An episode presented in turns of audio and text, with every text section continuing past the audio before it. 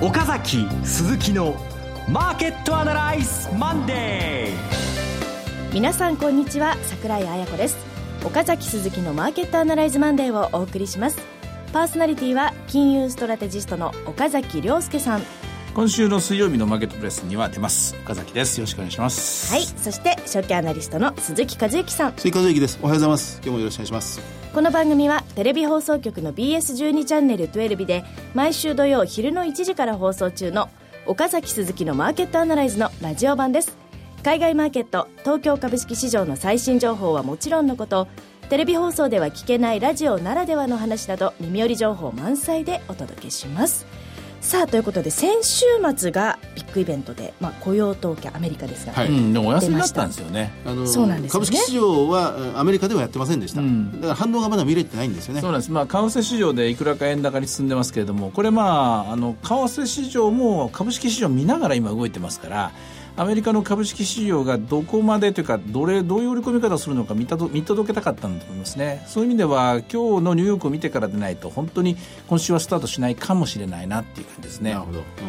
あの前場東京市場日経平均36円安っていう、うん。まあ、随分さ安い場面あったんですがかなり下げ幅を縮めて引けたというのもそのあたりがあるんでしょうか、まあ、118円台までね円高が進みましたからその分1回は織り込んだんでしょうけれどもさりとってそれをフォローするような売り物が続くかというとですねそういう展開ではなかったのでやはりまあ明日からもう一回見てみようかと。おまけに今晩の、えー、ヨーロッパもお休みなんですよね。はい。まだあのイースターの休暇が続いているという状態です、うん、はい、はい、それでは番組進めてまいります。この番組は株三六五の豊か商事の提供でお送りします。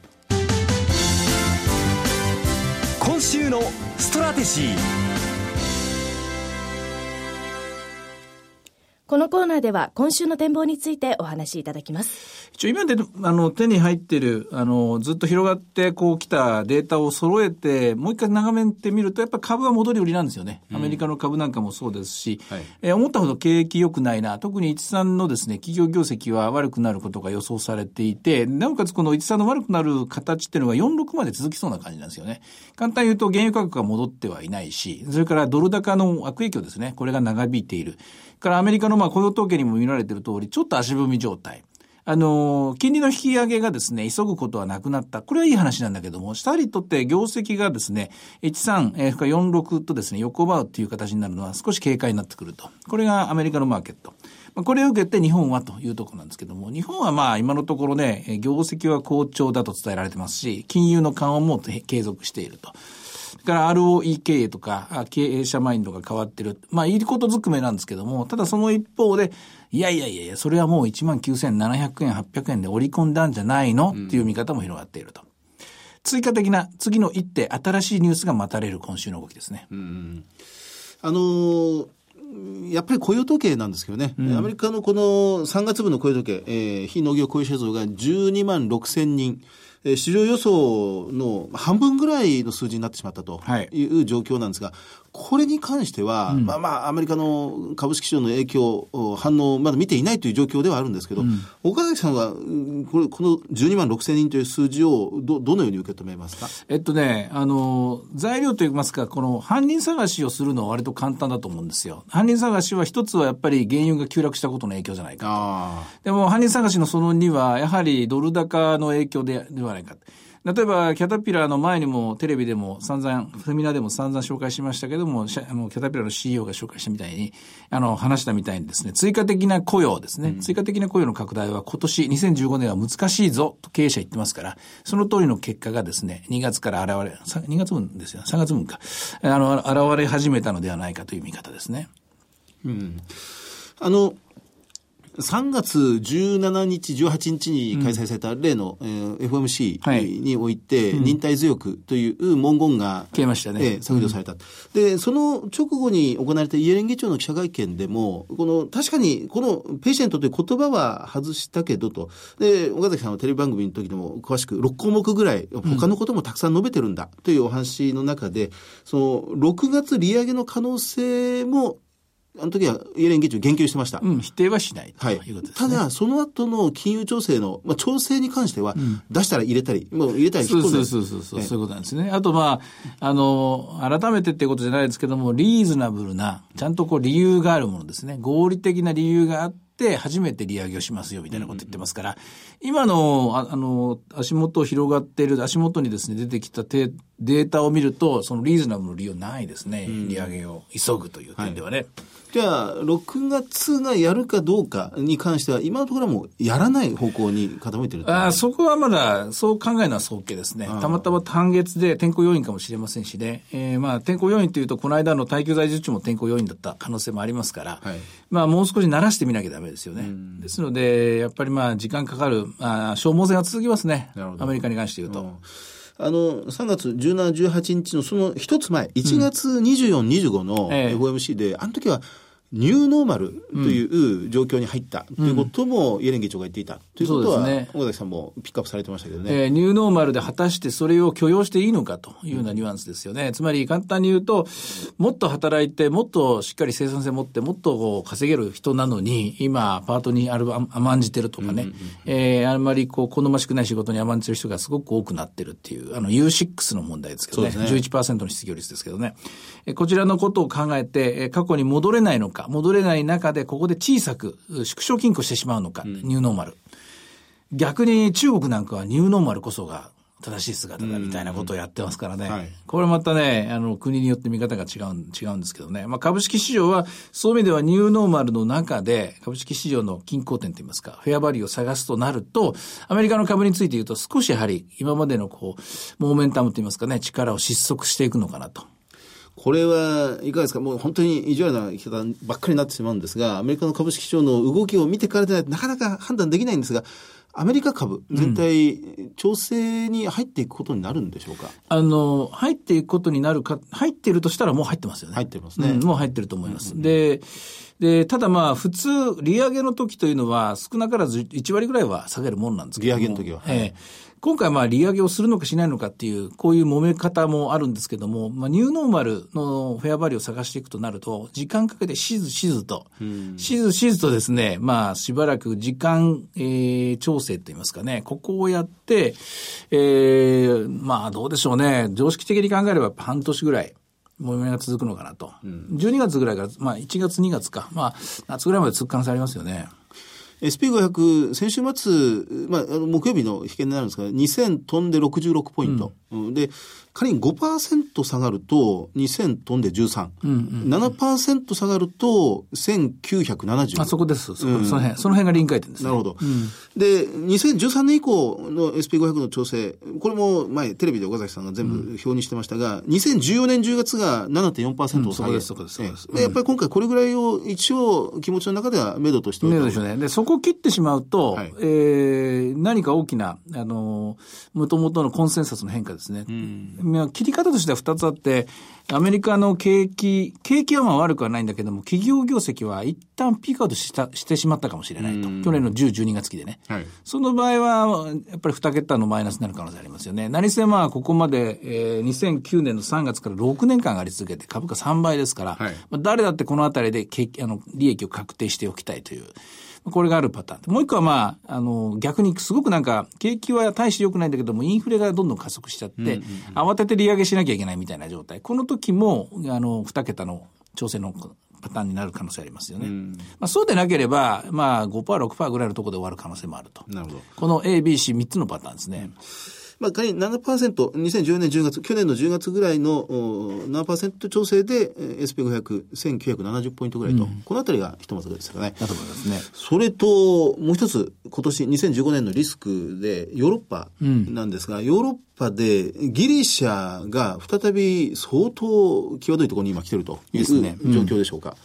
まあ、あの、際どいんですけれども、マーケットの方は、しかしまあ、規模的にそう大したことはないという見方が一つと、うん、それとなんだかんだ言いながら、えー、トロイカ体制しっかりしてますからね。えー、ですから、あのギリシャさえ心を入れ替えれば、認めてやるよっていう体制取ってますからね。で、9日ですか、今度のね、返済の日がですね。で、これが、まあ、まず、何らかの形で決着すると、今度は、確か24でした。24、そうですね。うん、はい。まあ、あの、後から後、後からいろんな日が続いてくるんですくるんですけどもね、おそらくこういう中でもう、これもまた慣れ、慣れと言いますかね、こうマンネリ化していってですね、陳腐化していって、そういう形で市場を織り込んでいく可能性が高いと思いますね。うんまあ、今回4億5千万ユーロの、まあ、償還期限が来るという状況で。うん、金額的には大したことないんですよ。そうなんですよね。だって600億ユーロね、量的緩和してる中でね、4億ユーロでしょ。うん、全然大したことないんですよ、これね。あの、アメリカとかヨーロッパがそれで株価が調整すると、日本もやっぱり影響は受けるですか、うん、やっぱり多少なは受けます。ただまあ日本の場合は業績がいいとか、えー、需給がいい、これ公的資金がかかってることとか、それから経営者のマインドが変わったとかね、えー、いろんなまあ好材料だらけなもんですからね。ですから相対的に日本しか、あの、日本が受け皿として脚光を浴びることになるだろうという見方が多いんですけども、うんうん、ただこれは表と裏があって、だからここまで上がったんだ。という見方なんですよ。それは、そんなことはもう100も承知だったわいと。1ヶ月前も2ヶ月前も3ヶ月前もずっと10月31日の追加緩和以降、そのストーリーで来ただろうと。で、それでここまで来たんだから、逆に言うと、もう一手何か新しい、例えばやっぱりもっと追加緩和するとかね。例えば、つあの公的資金で GPIF が25%じゃなくて30%まで買うぞとかですね。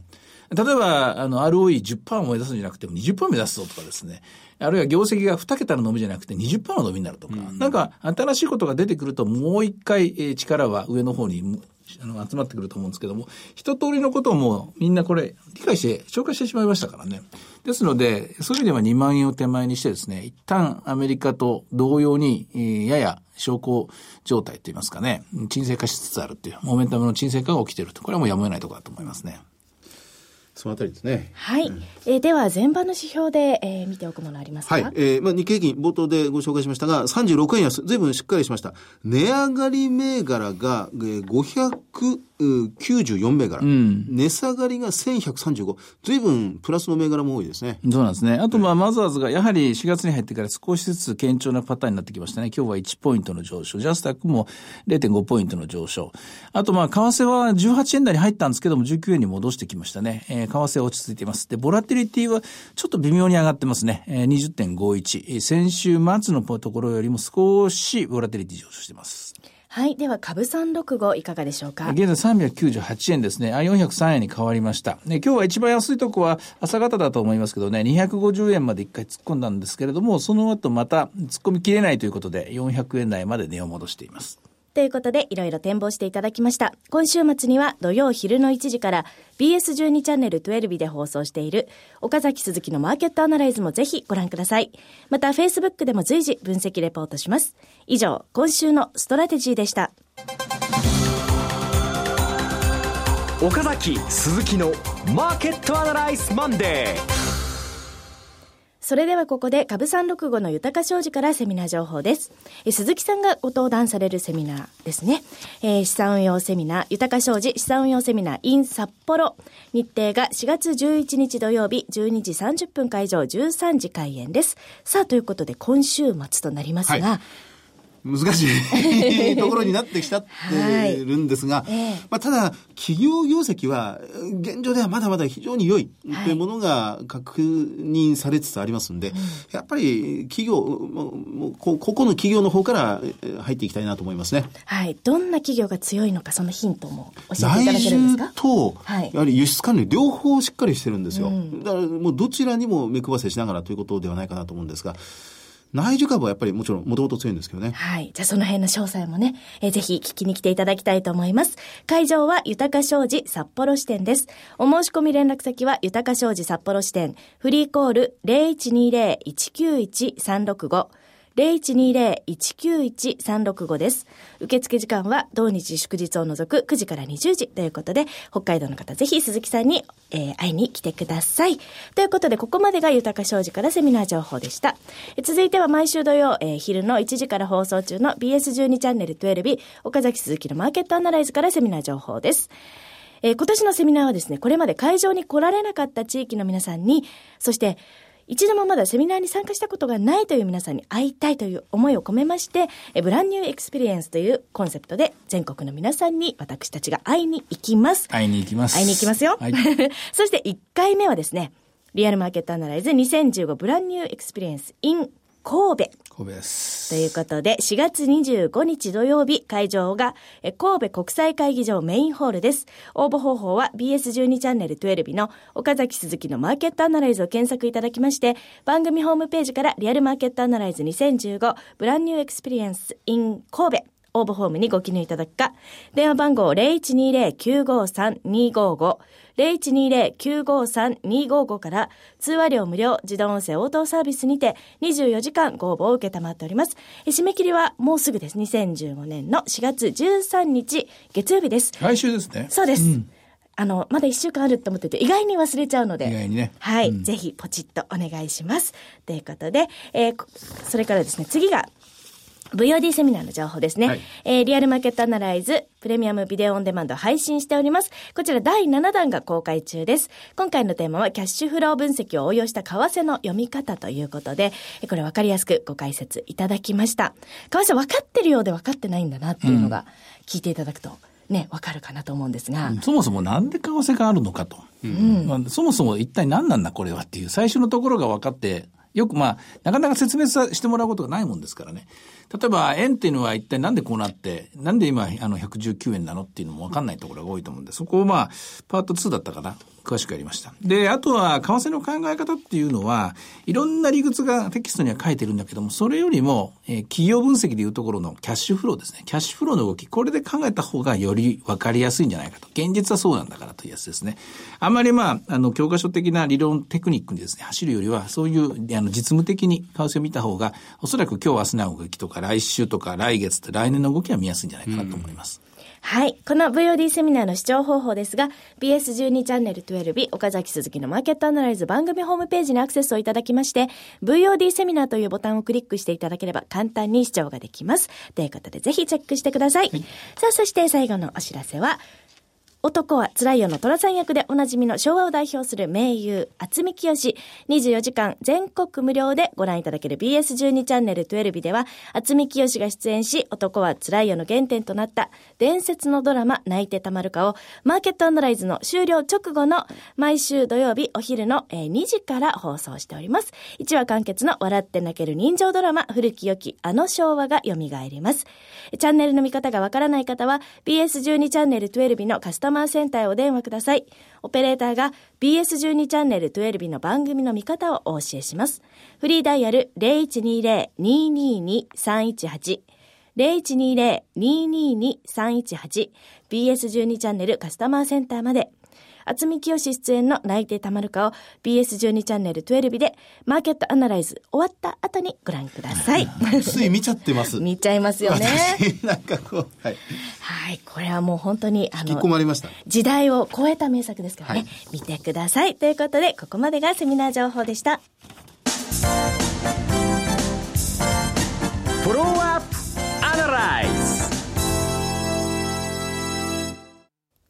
このコーナーでは先週放送の BS12 チャンネル12岡崎鈴木のマーケットアナライズについてお二人にレビューしてもらいます。あの、日銀の出口戦略うん。なんですよね。ちょっと、鈴木さんはね、あの、銘柄の、はいうんと、要するに、オンした、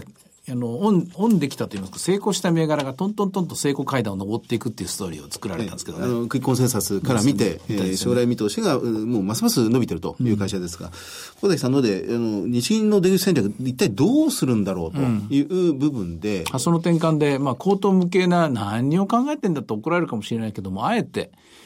あえて日銀というものが今やってることのリスクについてほとんど誰も議論しないもんですからね。はい出口はどうするんだバブルが発生したらどうするんだ格差が開いていくこの現実をどうするんだあるいは制御できないインフレになったらどうするんだもっと言うと、日銀が損失を被った時にどうするんだ。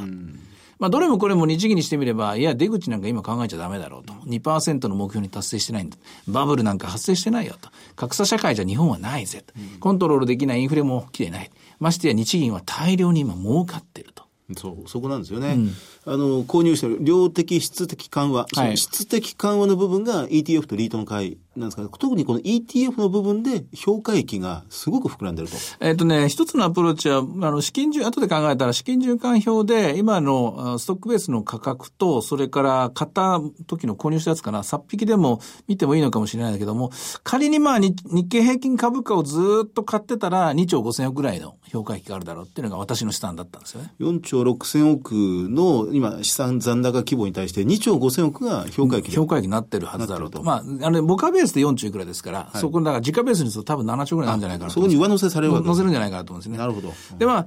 まあ話は結局、2年で2%というお約束、その2年が経ったのにもかかわらず、出口についても何も語らない。この、あるいは、この量的質的金融緩和が引き起こすリスクについて何も語らない。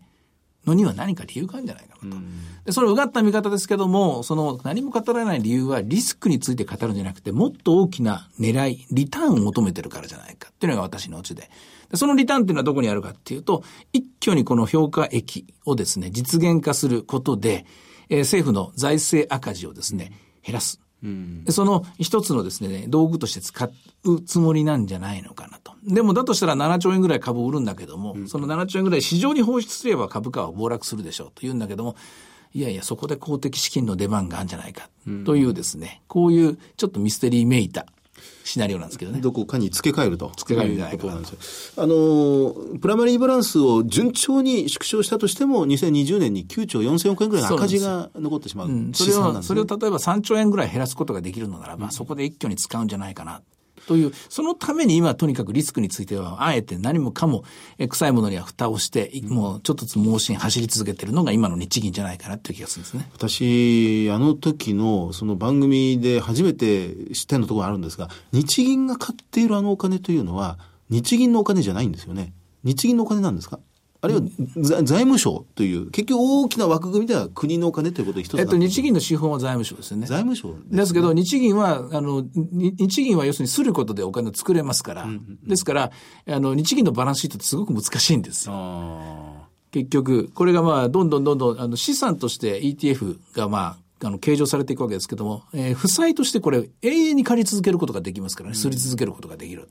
岡崎さんがそこで、まあ、投げかけた一つの、まあ、アイディアというか、うん、まあ、疑問というか、まあ、それをこう最初の一滴の雫としてですね、うん、これからその議論がひょっとしたらここから出ていくかもしれませんね。まあ、その意味では今週の日銀の金融政策決定会合と、それから小藤さんの記者会見ですよね。まあ、誰かが見てくれてたらそこで質問するかもしれないし、うん、まあこういうことっていうのは大体私があの一滴を投げかけるときっていうのはですね、一石を投じるときっていうのは同じようなことを考える人は大体いますから、シンクロニシティっていうのは起きますからね。まあおそらく今年度、2015年度の一つのテーマになると思いますね。うん、なんか私はあの話を聞いて思ったのが、でもマーケットで利益って出し続けるって無理じゃないですか。無理無理。だから、どうするんだろうなって、そこがすごい思いました。ね、永遠に株上がりませんね。そうそう。そうなんです。どうやって、それを、なんか片片付けるというか、実務を合わせるんだろうっていうのは、すごく思いましたね。あの、今週、このタイムテーブル上、非常に重要なところとしては、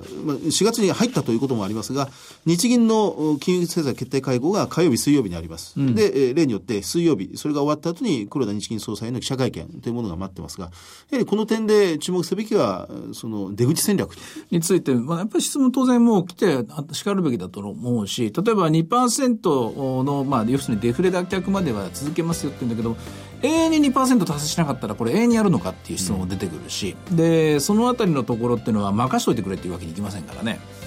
はいということで火曜日水曜日チェック。それからあとは FMC 議事録なんかもね、はい、水曜日出てきますアメリカ議員水曜日出ます。はいということで岡崎鈴木のマーケットアナライズマンデーそろそろお別れの時間です。ここまでのお話は？岡崎亮介と鈴木和之とそして櫻井彩子でお送りしました。それでは今日はこの辺りで失礼いたします。さよなら。